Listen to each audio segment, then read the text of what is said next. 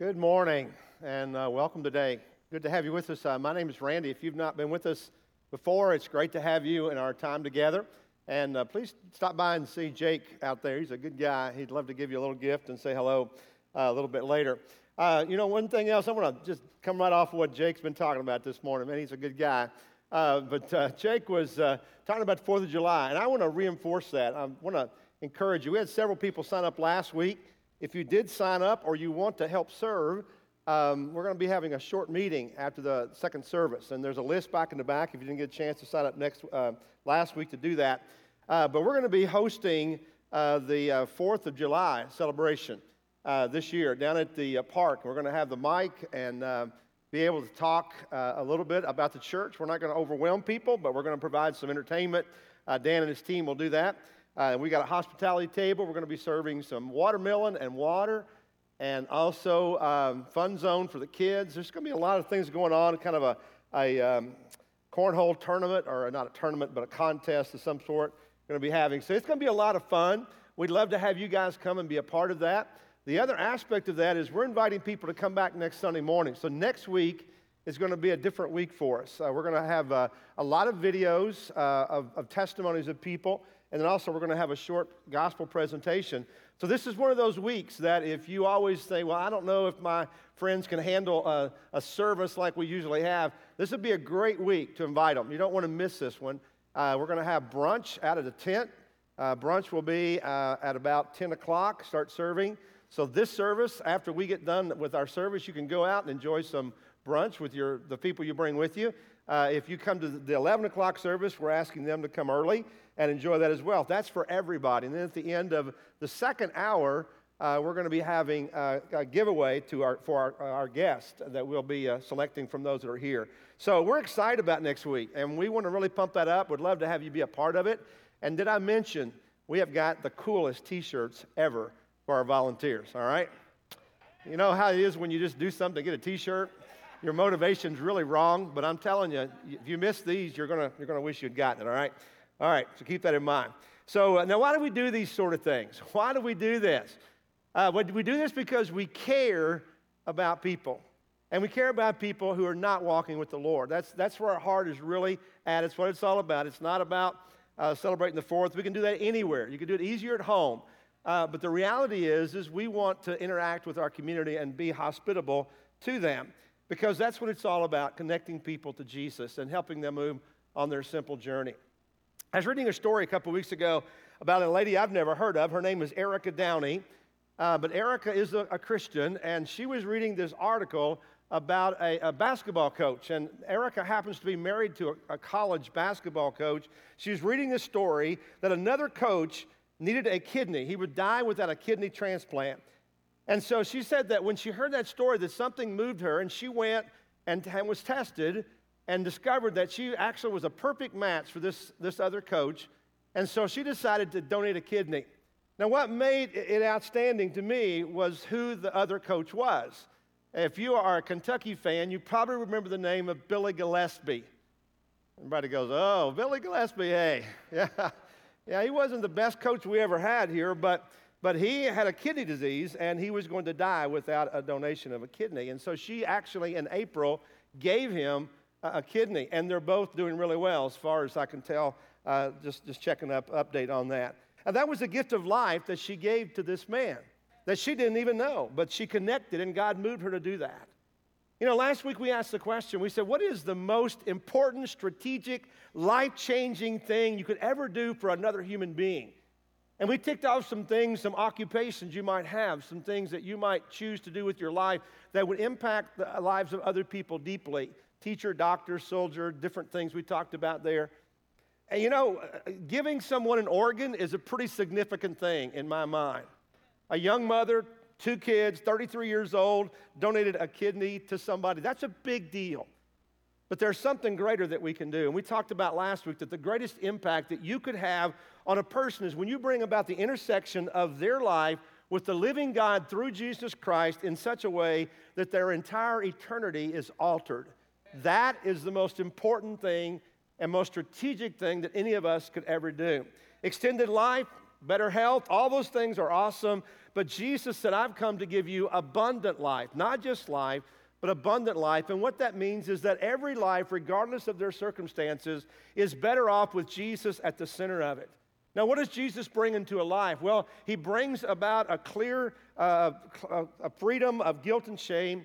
He brings about some clarity in what is right and wrong in life, how to live relationships better, how to find joy in life, the power of God working inside of us, being a part of the family of God. But by far, the number one reason why we want to connect people with Jesus is so that they can have eternity with our Father, so that they will go to heaven, because we said that heaven and hell are real and that real people are going to go there. And the reality is that eternity hangs in the balance for people. And we talked about last week that we have to look at people with some spiritual empathy. We have to look at their life. We have to be honest, not judgmental, but just to be honest with where they are in relationship with God, because this is, hands down, the most important truth you will ever hear. Let me tell you what the Apostle Paul says about in 2 Corinthians chapter 5. He says, because we understand our fearful responsibility. I like the way he describes that. Our fearful responsibility to the Lord, we work hard to persuade others. And God has given us this task of reconciling people to him. For God was in Christ, reconciling the world to himself, no longer counting people's sins against them. And he has given us this wonderful message of reconciliation. So we are Christ ambassadors. God is making his appeal through us. We speak for Christ when we plead, come back to God. I love the way that scripture is given in the New Living Translation, where it says, we're calling people back to God, that we have this relationship with God, and God has sent us to be ambassadors, to come down to the world, to interact with people who are not yet in a relationship with him, and to call them back to God and reconcile them in a relationship with him. And to be honest, this is what drives us as a church. This is what identifies us as the body of Christ, that we want to reach out to our community, because we have a message of reconciliation that we want to share with people who are far from God. This is why we do things like the 4th of July. It's why later on this year we'll do Serve the City. Well, are we trying to do good things? Sure, we want to be, friendly. We want to love our community. But what really drives us is trying to reconcile people who are far from God, helping them to see who Jesus is and drawing them close to him. That's what it's all about. It's what we're all about. And so to do that, we have to try to be more intentional about this, and we have to be more open and planning about this. Let me just say this. If you're here today and you have not yet accepted Christ, I want you to know that you are important to us, and you're important to God. That's why you're important to us, because you're important to God. And your eternity matters to God, and it matters to us. We don't want to judge you. We don't want to call you out in any way. We won't do that. We want to help you, though, begin to move on your simple journey toward Jesus. That's what we're all about, really. Now, for the rest of us who are here, who are believers, let me just say this. We need to think closely or clearly about what our responsibility is. What kind of an ambassador are you being that God sent you to be? What kind of ambassador are you? For many of us, we're probably a pretty poor ambassador. We're not very faithful to the one who has sent us. And so I want us to raise a very simple question today to you, for you to think about. Better yet, I'm going to let the Apostle Paul raise it. He has a lot more authority than I do. Paul's going to say this in Romans chapter 10, and listen to what it has to say. How can they call on him to save them unless they believe in him? And how can they believe in him if they have never heard about him? And how can they hear unless someone tells them? Now, that's three rhetorical questions that we don't have to answer. I love rhetorical questions because you don't even have to think about them. The answer's so obvious, it's just out there, is that people are not going to believe in Jesus unless they hear about him, and they're not going to hear about him unless somebody takes the effort to go and tell them about him. And so that's the command that we clearly have from God. You can't believe in Jesus unless somebody tells you.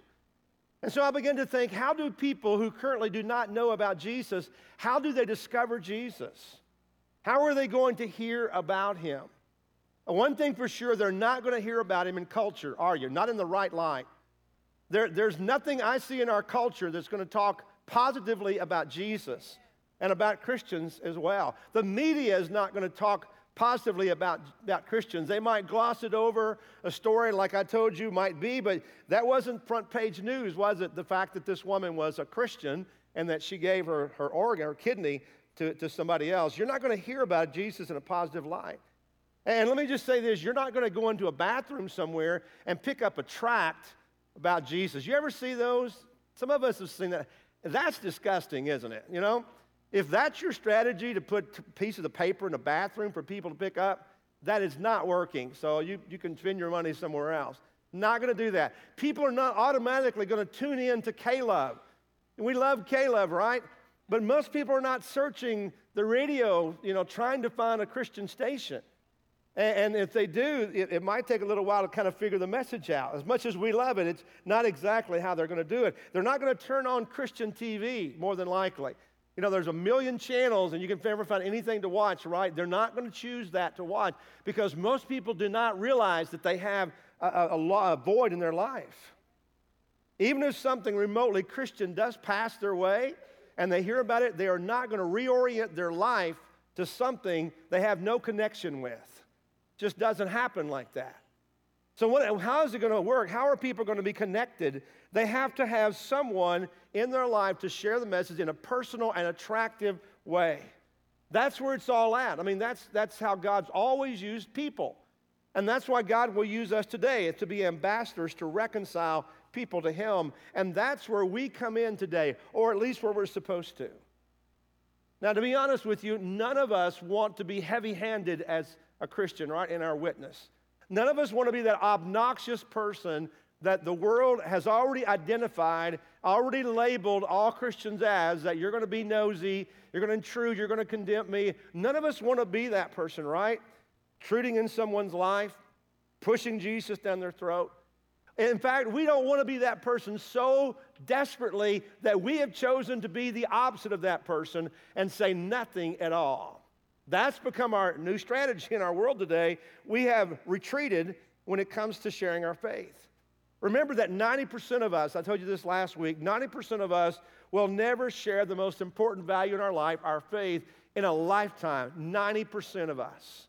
That's the statistics, and they're horrible statistics. Meanwhile, the lost person just stays lost, sometimes even into eternity, unless someone comes along who loves them more and loves God more than you and I, right? Unless someone has the courage to step up, that person may be lost for eternity because, remember, heaven is real and hell is real, and real people are going to go somewhere, one of the two, whenever they die. So what we got to do is figure out, well, how do we respond to this need in our world today? And so I told you last week I wanted to share a simple strategy with you, something that we can have in our mind. You don't have to even write it down. I think you can remember this. It's two words. Really simple, nothing complex, not rocket science. How do we share our faith with people? Two words, investing and inviting. Investing and inviting. And we're going to start just briefly by talking about what investing is all about. Investing in someone's life is simply about building a relationship with them. Remember, we spent 7 or 8 weeks talking about how we should be like Jesus. Jesus spent his time on the earth investing in people's lives. Some of those people were godly people trying to find God's, true way and the Messiah, but many of them were lost people, far from God. In fact, he seemed to prefer lost people over saved people. And so he would help them find a relationship with God, and then he would invest in their life, and before you know it, they were bringing other people, which is the strategy that he's given to us. Introducing yourself to some people is where it begins. Somebody moves in across the street, You can stay in your house, peek through the blinds, and watch them unload their car, talk about them and what they have or don't have. Or you could actually get outside the house, go over there, introduce yourself to them, and then get to know them, spend time with them, invest in their life. And here's why that's important, because only in the confines of a relationship can we really develop trust and the freedom to be able to talk about the most delicate, the most important matters in life. And here's the other thing, we don't have to create those relationships because most of us already have them. We know who our neighbors are. We may not be a good neighbor, we may not know them really well, but we know them, don't we? We know who our friends are. Many of them, we're honest, that they don't have any relationship with Christ. Maybe your kid's involved in a sports program. I remember when our kids were there, we spent hours in the bleachers watching our kids play. There are people that we happen to know, some of them actually able to influence. Many of them, I kind of wasted that relationship, no doubt. But you have all this time, people that you could build a relationship with, not to be manipulate them, but just to influence them, to encourage them. After all, you've got the greatest thing in the world, your knowledge. You don't want to waste that. You don't want to put that to no use at all. You want to put it into someone's life. And then a relationship is where that really can happen. But if you're going to make an impact on people in their life, then you have to be intentional about the relationship. I don't know about you, but I've had and still have relationships that I have not been very intentional about, that I have not taken the next step in talking about faith with them. And so what we have to do is we have to see it as a mission. This is our not only responsibility, our commission, but as our mission. And what we do is we build a relationship, and then you begin to pray for these people. And then you look for openings that will allow you to talk about spiritual things. You have to be open to that, and you have to be willing for them to know you. You know, you may need to tell them about what your struggle is in life. You may need to talk to them about some challenges that you have, and ask them, hey, to pray for you. And as you begin this exchange of intimate thoughts and your struggles and challenges, they begin to respond. And some of us, we fear that we're going to have to push too hard and we're going to push people away. We don't want to do that. We just want to build a relationship with them. When you live your life for Christ and whenever you encourage them, you pray for them, and you're willing for the opportunity to come, God will provide it. Amen. I believe that firmly, that if you are willing and you are building the relationship, God will give you an opening because it will always be there. You can tell them your story, what you were like before you knew Christ, what Christ means today in your life, what you are like now, how it's changed your life, where you look to try to find fulfillment and hope in life and failed, what a difference that Jesus has made in your life and your hope and your future, your marriage, your children. All those things, that's investing in someone's life. That's what we need to be open to do. Now, in most cases, they're going to start to think, and they're going to have questions about that, maybe even some excuses about why they don't have, why they're not a Christian. But as you continue to be faithful, there'll be something in your life that makes them want to know more and more about Jesus, and that's where the invite part comes. That's where the invite part comes along. You invite them to check out Jesus for themselves. You invite them to try to discover what Jesus might mean to them. And we also invite them to check out our church, because we want to be a place that helps people begin their journey for Christ. We want to encourage them to come. And let me just back up a little bit about my comments about our brunch next Sunday. Even if your friend or someone you know doesn't go to the 4th of July, invite them anyway. It's a golden opportunity. Say, hey, come eat brunch with us. We're going to eat at 10 o'clock. Meet me there. We'll eat something. We'll sit around and visit. It's going to be really neat. And then go to church with me. Or have them to come early and then eat afterwards, whatever it might be. That's a great way, a golden opportunity. You'll never get a better slam dunk than this, guys, to invite somebody to come to church with you.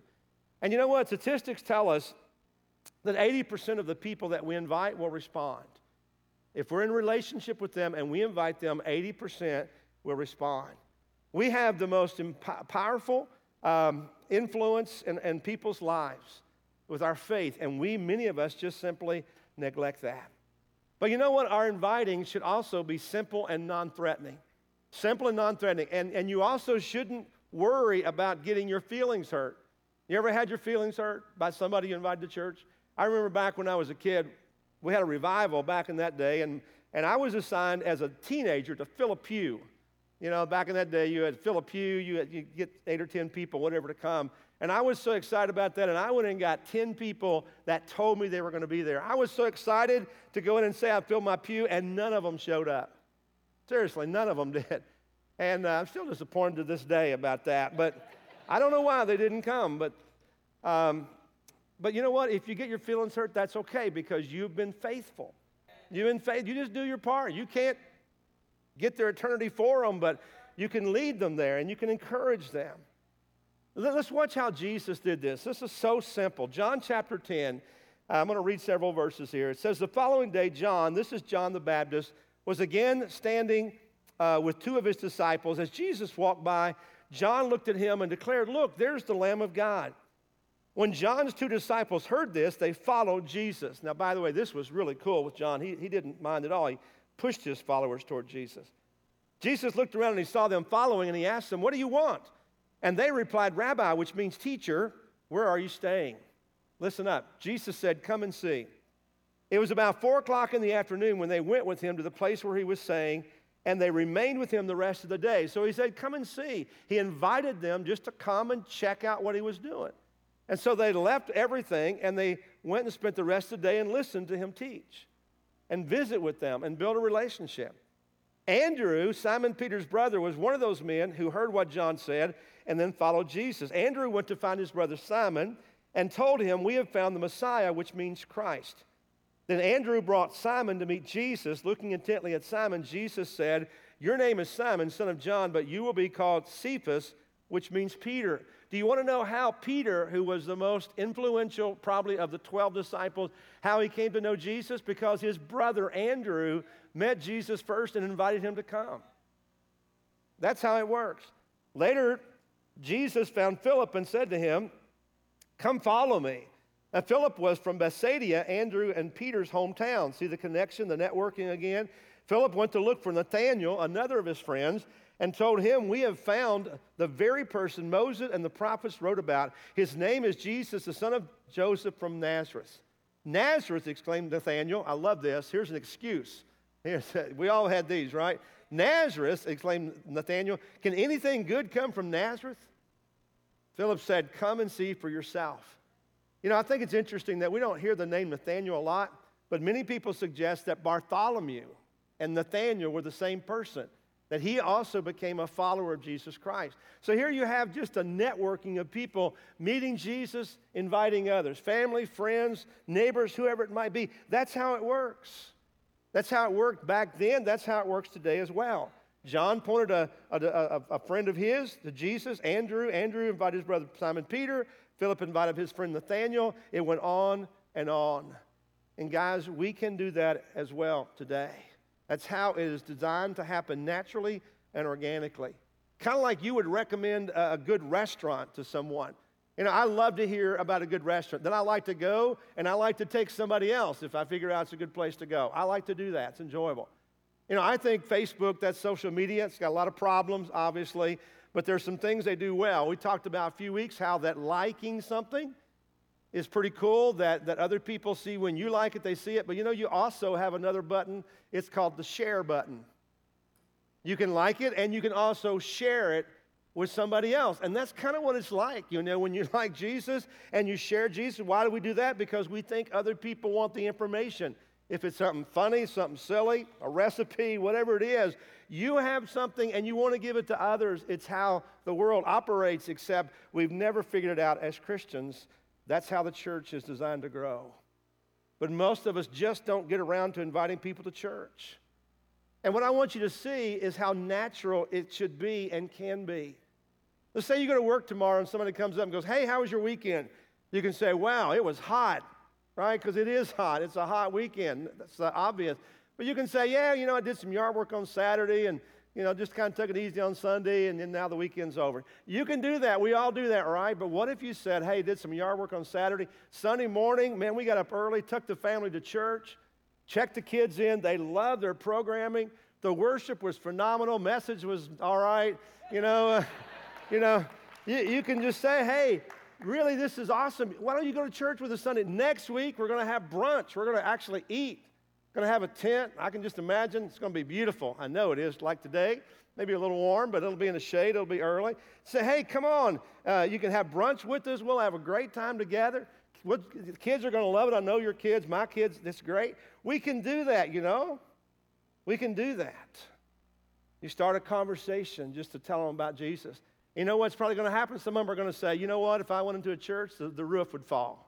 I've heard that all of my life, people say that, because they may honestly believe that would happen.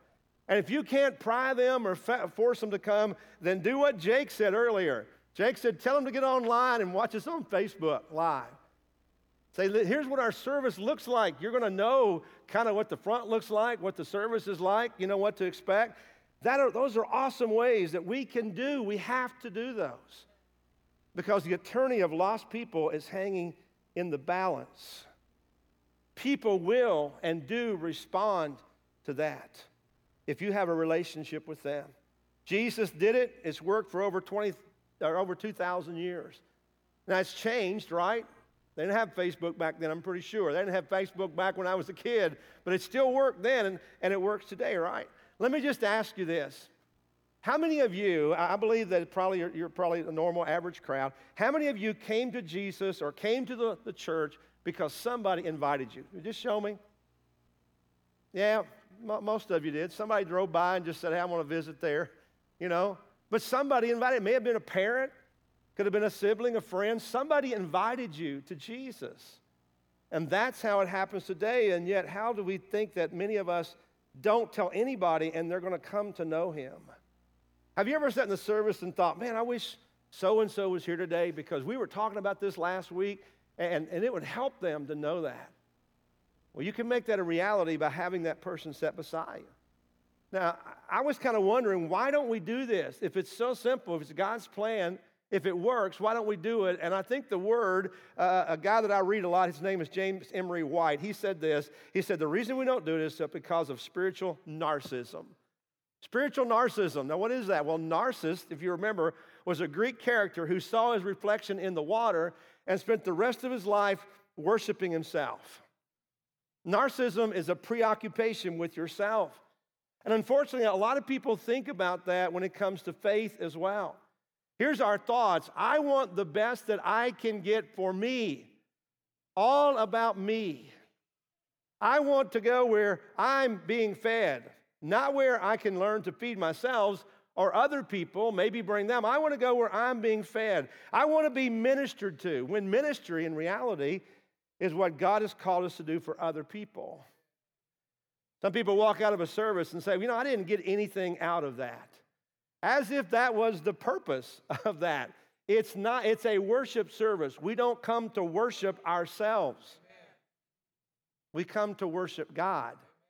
So we ought to be asking ourselves, what did I bring to God today? Did I bring a heart of worship?